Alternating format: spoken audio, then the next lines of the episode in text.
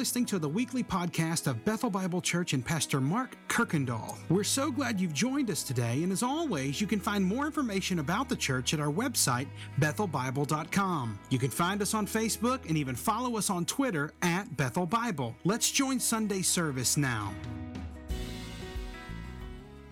This morning, I'd like to invite you in your Bibles to Second Corinthians chapter 8, beginning in verse 16. We began this series two weeks ago. And if you missed either of those weeks, you can find those podcasts on our website. But we have been looking at the last phrase of our vision statement. Bethel Bible is a church that exists uh, to grow communities. We want to be a church that builds leaders, and we want to be a church that lives generously. We want to be known as a group of people that are characterized by that word generosity. We want to be a group of people that are known for giving their lives away. That God is giving us everything we need in our time, our talents, our words, our homes, our cars, all that we have, He's given us that we should live generously. And so, this past two weeks, we saw in week one a group of people that were living exactly like that. They were living sacrificial lives. This group was a group of churches in Macedonia. But what was so interesting about this group is that they were a church that says they were being attacked from all different angles. It wasn't a church that had things going well for them, it said they were suffering from extreme poverty. But the thing that was remarkable about them is they still found a way to give and to live generously. And Paul was using these churches of Macedonia to call Corinth back to that again. They began, but they slacked off, they fell off, and he's using Macedonia. He says, Look at these people that are living generous lives. Even though they're being attacked from all different levels, they are severely impoverished, they are living generously. And so, kids, this morning in your uh, kids' bulletins, I've added something uh, at the end of one of the pages that I want to encourage you to take home, maybe on your ride home today or maybe over lunch. And there's some questions that I want you to ask your parents. Don't show them what it is yet, surprise them. But take those questions and ask your parents, maybe on the ride home or maybe over lunch. And parents, take this opportunity to lead your children through those questions. And then in week two, we saw these Christians in Corinth often like us, have great intentions. But good intentions that are not acted upon are simply that they're useless. They're just good intentions. And we saw that this living generously is not something that is distinctly Christian. Every world religion has a, a mindset of living for other people, of being generous, of helping other people. But Paul laid it out so beautifully for us when he says, Who better? Who better to live generous lives than those that know the grace of our Lord Jesus? We are the ones that know what it's like to be forgiven. We know what it's like to have someone to have mercy on us. We know what it's like to be given more than we deserve. We know what it's like to be rewarded for more than we have earned and we know what it is like to be loved unconditionally. And so Paul says, Who better? Who better than to live generously in a world than those that know the love of our Lord Jesus Christ? And so today, Paul is going to talk about an issue that was very painful for him. Paul had some things happen to him because of his love and his passion for Jesus Christ and the gospel. We know Paul suffered greatly. In fact, you're in 2 Corinthians 8.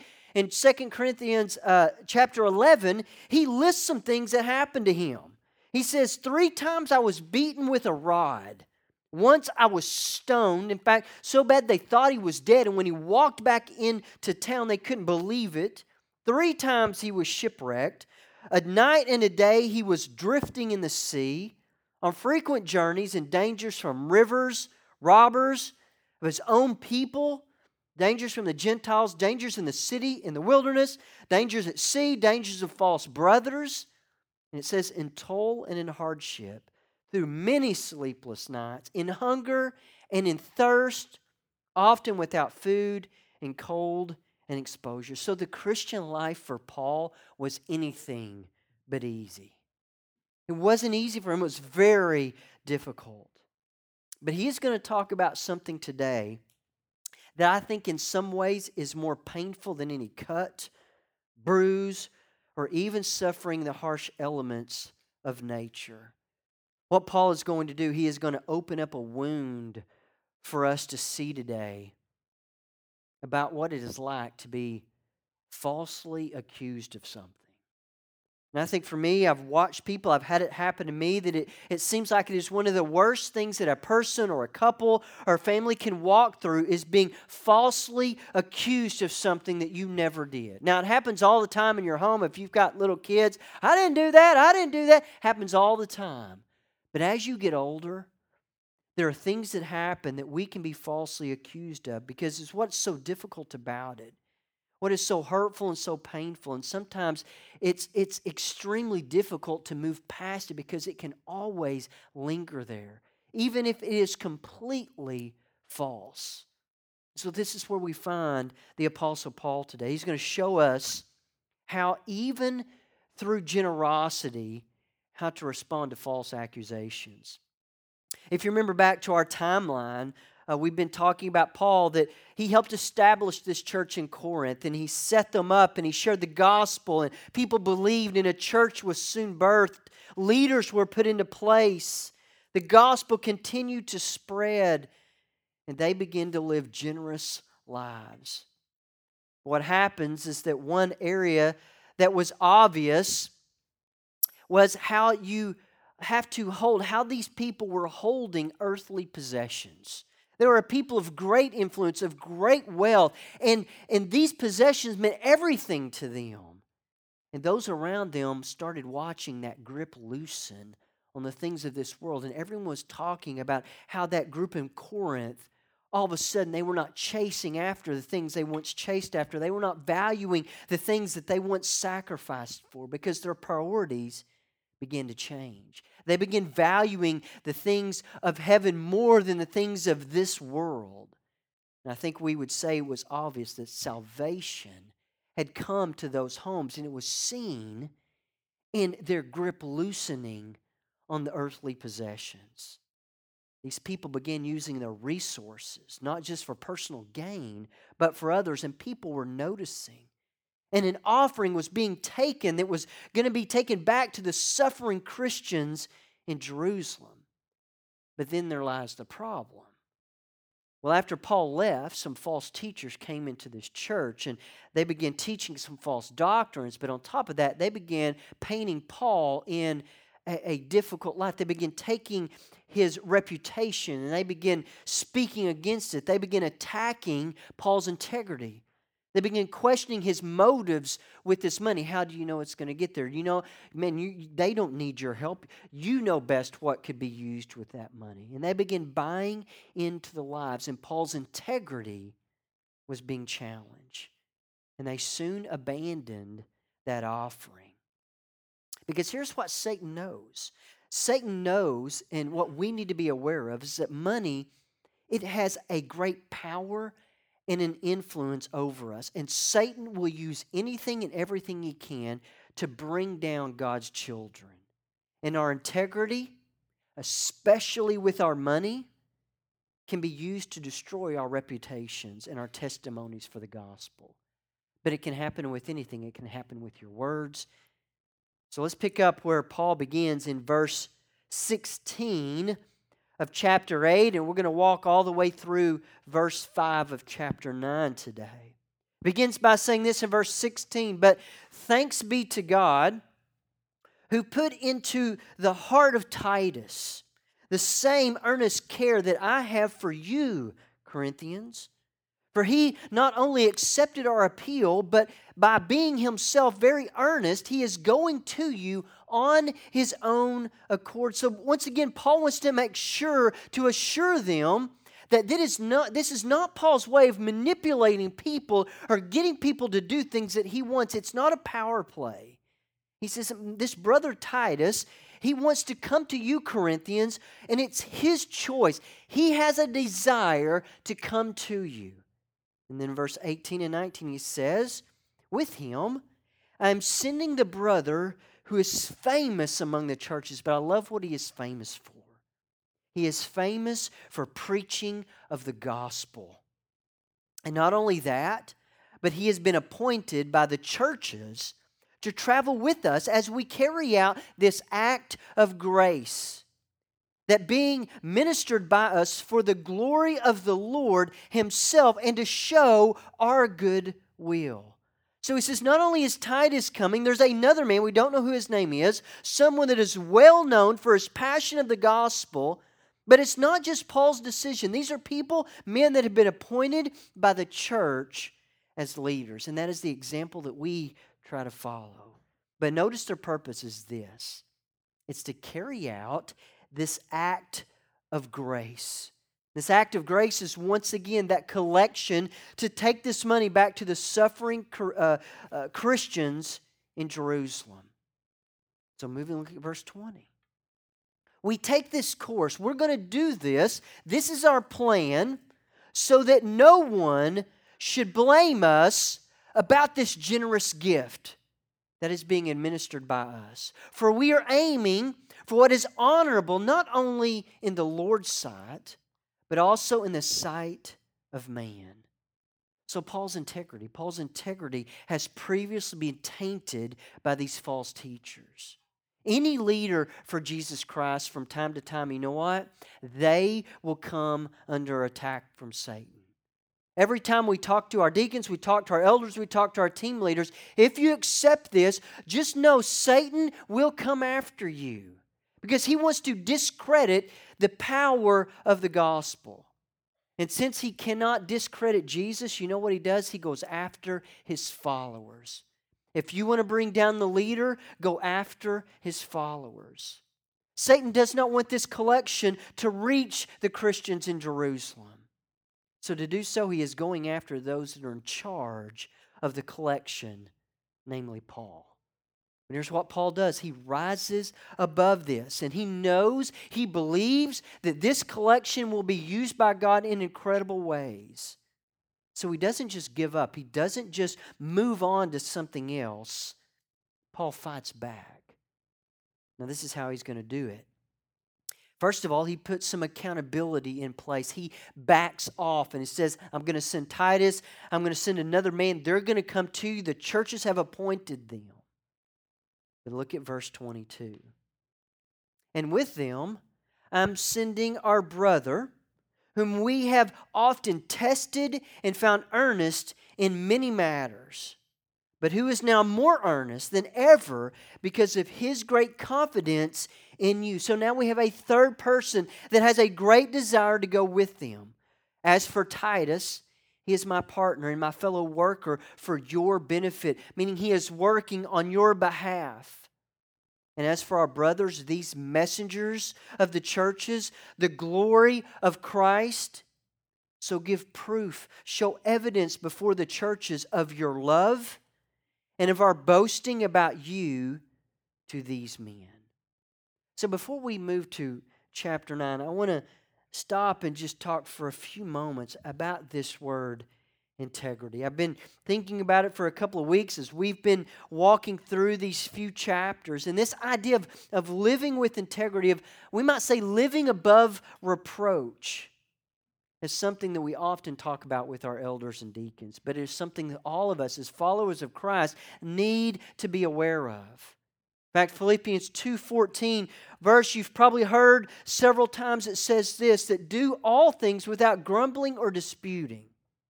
That, here's the reason, so that you may be blameless and innocent, children of God without blemish in the midst of a crooked and a twisted generation, among whom you are to shine as lights in the world, holding fast to the word of life so that in the day of Christ I may be proud that I did not run in vain or labor in vain.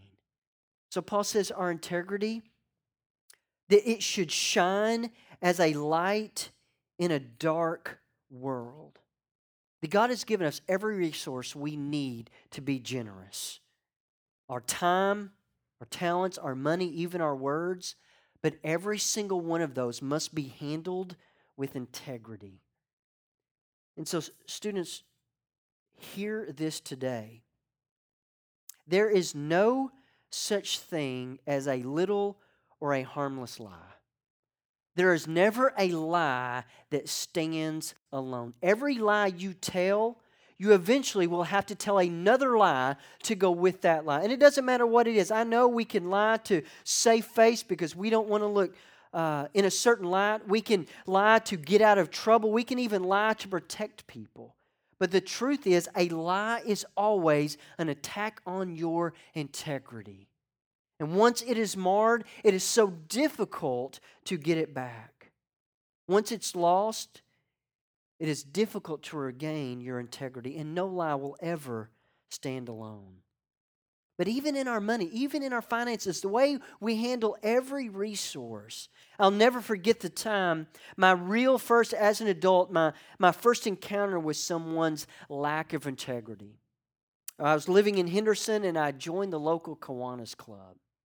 Every month we paid our dues, we had a monthly meeting, and our big cause was to raise money uh, for countries that had iodine deficiencies. And people would develop uh, deformities because of the lack of iodine, and we've discovered that that's why we buy iodine salt, is that that little bit can, can cure that. So that's what we raise money to build these salt plants that would help people later on. I remember the time I'd been elected to the board, and I was on that time, and we had done an audit, an audit of our books, and a special meeting was called one evening. I remember sitting in the eve- that, that meeting with uh, the auditor, and I was an accountant, so I was familiar with some of these terms. I could tell that there was something wrong. This man had to open up that our accountant, who was well known in our community, worked at a local bank.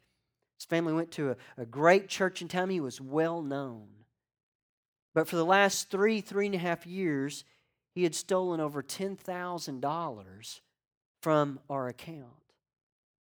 When he was confronted about it, and man, I believed him. He said, Man, I just got behind on certain things and I meant to pay it back. And he said, In fact, the first few times I did. Borrowed a little bit, and before long I paid it back and no one knew. But before long it got out of hand to the point that I could not pay it back. I believed him and felt sorry for him because I watched this man's integrity crumble.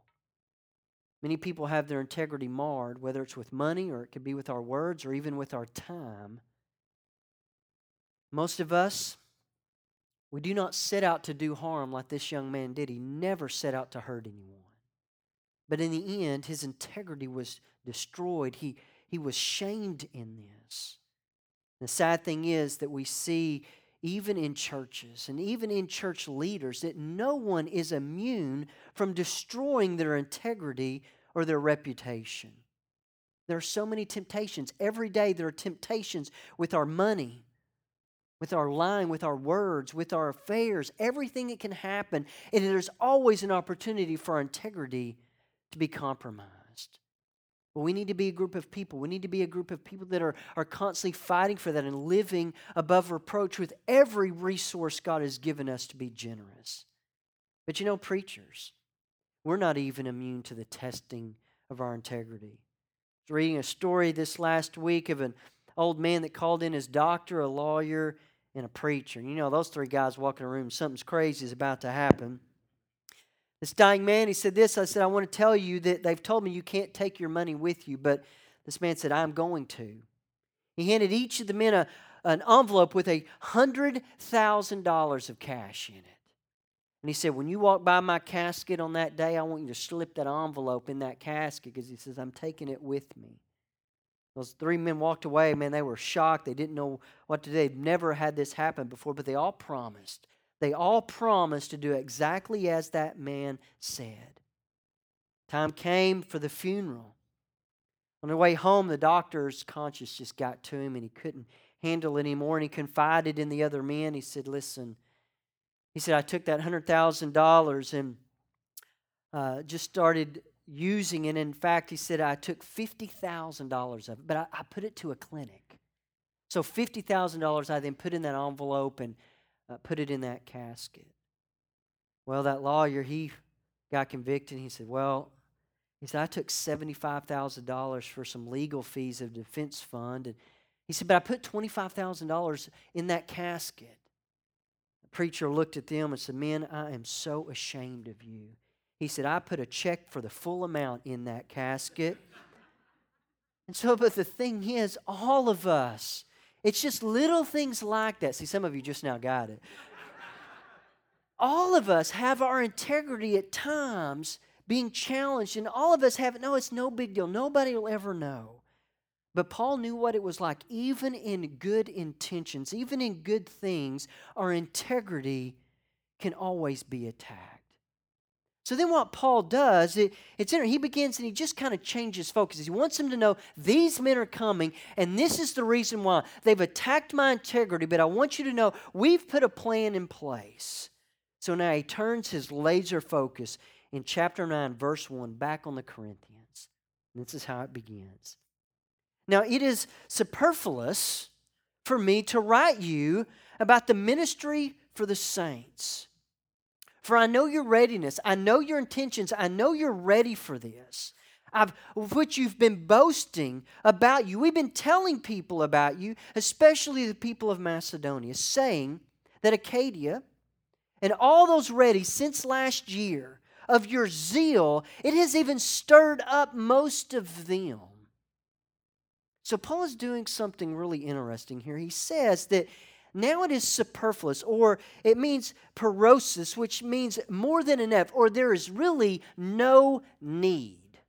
So Paul says, really, there's no need for me to write to you about this. But what does Paul do? He writes to them about this.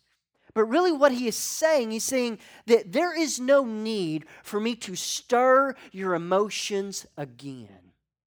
And I know we are driven by emotions and so many times, and Paul says, no, the time for emotions is past. In fact, they heard the stories of children starving to death in Jerusalem. They heard of adults having to make unthinkable decisions to just survive. And their emotions were stirred, and that was used and they agreed to be giving to this. Paul says, No, it's time to move on. You've had your emotions stirred. It will not do any good to stir those again. He says, Now it's time to act. When they had their emotions stirred, they began, uh, began in generosity. Difficult times come, but Paul says, Now it's time to put a plan in place because Paul knows there will be times when we don't feel like living generously. And Paul says that is the moment, that's when you need a plan, not when you need your emotions stirred. So he used them in the example of the Macedonians. When the Macedonians heard what the Corinthians are doing, they were stirred up about this and they began. But the Christian zeal and excitement, even though it had stirred others up, theirs began to dwindle. So he's saying you don't need your emotions stirred again because emotions can come and go. Their emotions were stirred and good intentions were created. But now he says, now it's time to act. Now it's time to have a plan. So, what's Paul doing? He's sending Titus and these two men to help them get ready. Later, Paul hopes to come himself, and he's even going to bring some of the Macedonians with him so they can see and they can encourage one another. And he wants these two groups, these churches, to be able to see and to know each other since they both had an influence on one another. And he wants them to be bonded. But Paul is going to do something that uh, I had to learn the hard way. Marriage has a way of teaching you certain things. So, young men, and unmarried guys, two things for you today that I have learned. One, your wife is not your mother. Okay? She's not your mother. There's things that your mother's done for you that she is not going to do for you. And there's things she's going to do for you that you'll be glad that your mother didn't do for you. But the thing is, she's not your mother. The second thing is, wives don't like to be caught off guard. If you're out and you're at your day off, you took a day off and you go and uh, you play golf with Alan and your wife is working all day, it's Friday afternoon. It is not a good idea to say, Hey, honey, uh, and I, uh, man, we're, we're headed in. Hey, I've already, he's already talked to Julie, and they're going to come over and uh, eat tonight in about 30 minutes. Is that okay? They don't like to be caught off guard. And that's exactly what Paul is doing. He doesn't want anyone to be caught off guard. He is sending these men ahead to help and to prepare them. Because look at verse 3 and 4. But I'm sending the brothers so that our boasting, so the words that we have been saying about you may not prove empty in this matter, so that you may be ready as I said that you would be. He said, I vouched for you. Otherwise, if some of the Macedonians come with me and they find that you're not ready, all of us would be humiliated, to say nothing of you for being so confident. So, Paul has been telling Titus and the other two men, and even the Macedonians, how the Corinthians have responded and how they are ready to once again live lives of generosity. And he wants to make sure they are not caught off guard. He knows the importance of guarding their integrity, that your actions are matching your words.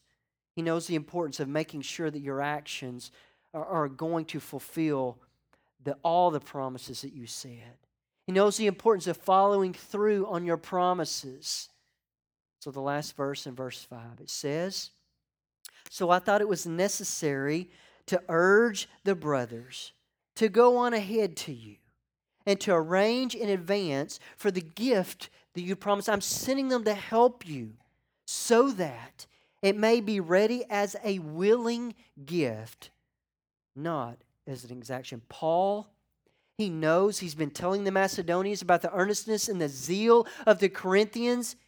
And he wants them to once again be a part of God's plan of living generously. And Paul knows it would be devastating to the Macedonians to show up, and the Corinthians were not prepared.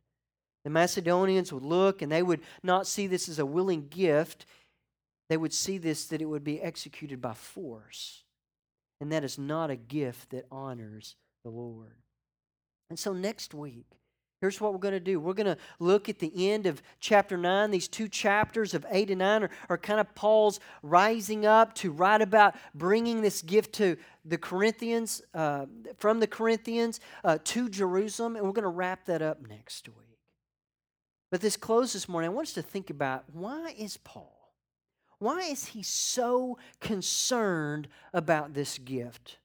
Why is he so determined that this group in Colossae, these Corinthians, that they're a part of it?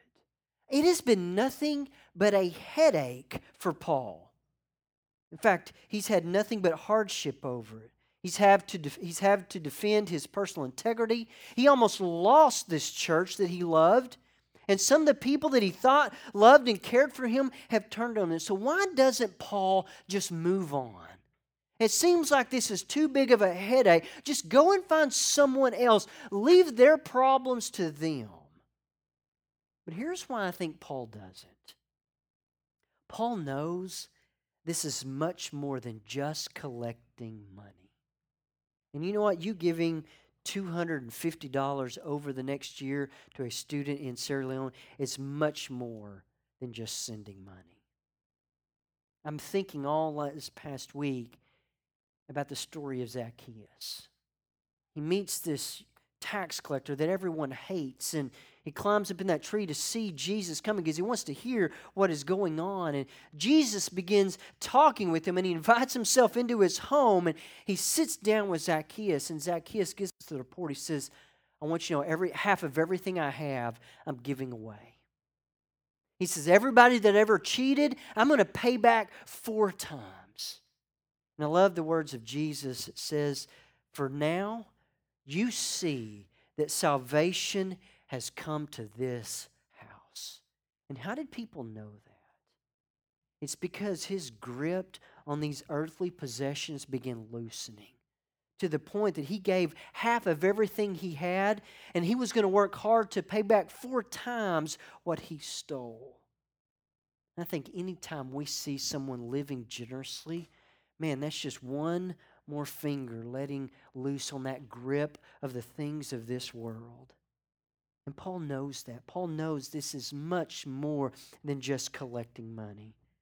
So I noticed four things that I think Paul was looking at. One, that it would prove the validity of their faith and that it was not in vain. Because they all go through these seasons of doubts. And he said, But you start living for someone greater than yourself, you start living for something bigger than you, and your faith will be strengthened. I think it also helped the impoverished church in Jerusalem to survive.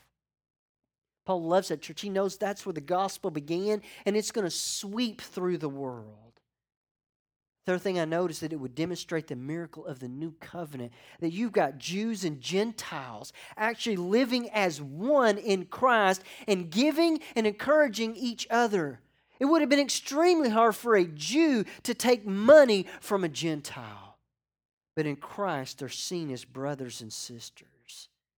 And the fourth thing I think we see is that it would declare the glory of the Lord of the church to the world.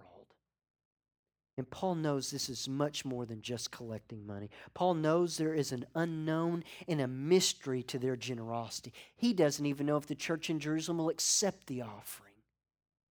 But Paul believes that it is going to do something. God will take this, but Paul doesn't even have any idea. He just knows he's been called to do it. So here's what I would say to us today you may never know the impact of your generosity, of your words on the life of someone. You may never know the impact of the generosity of you opening up your home. You may never know the impact of the generosity of you investing in the lives of other people. And you may never know the impact of the generosity of providing a scholarship for someone to go to school in Sierra Leone. But there will one day there will come a day when people from every tribe, tongue, and nation will gather around the throne of God. And oh, what a day that will be that we will gather in the praise of the most generous person that has ever lived. And I pray that we will be found generous with the things that we have been given. Let's pray. Father, this morning, what a difficult task for the Apostle Paul. The Christian life was nothing easy for him. But because of your love for him and the calling on his life, there was nothing that he would not do but to take the gospel to the world. And so, Father, because of his passion, we are able to sit here today with the truth of your word and many other believers after him. So, Father, as we depart this place, may we live lives of generosity May we look for ways over this next week to extend a, a friendly hello, to invite someone to sit with us, to open up our home in a way. And yes, we are busy. But Father, we have nothing to stand up against the Macedonians. We're not being afflicted on every side, we're not sitting in extreme poverty. But Father, you have granted us with everything that we need to be generous.